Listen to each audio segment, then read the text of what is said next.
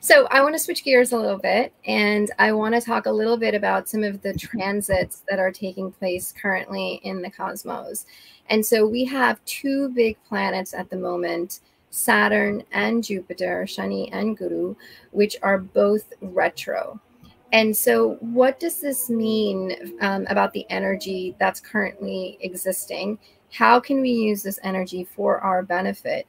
And and how can it support us? And and also, what should we expect when these two planets go direct? So it happens every year. Number mm-hmm. one, that Saturn and Jupiter goes retrograde, and mostly they will be retrograded almost at the same time because four months, six months is a period. So that there will be there will be uh, times when both of them are retrograde. Now Jupiter was into a very high speed before it gets retrograde this year. So you can say when it is so when when it transit into Pisces, it was into a very high speed, normal, normally high speed than its normal speed. So it's you can say that Jupiter is resting now. Mm-hmm. It's like looking back. Retrogression means it is looking back what he has done in the next three last two months, last three months.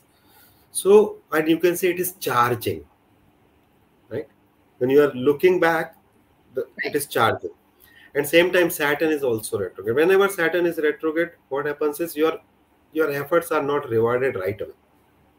So it's basically Saturn is testing. So people can experience delays people can experience that the manifestation of action which they are they, they want to happen it is not happening but this is a great time when both of these planets are retrograde it is a great time to invest in knowledge because when jupiter is looking look, is retrograde. It is a very strong jupiter which is hmm. basically preparing itself to bless you right?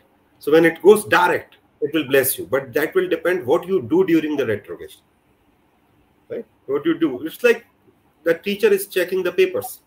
Right. Right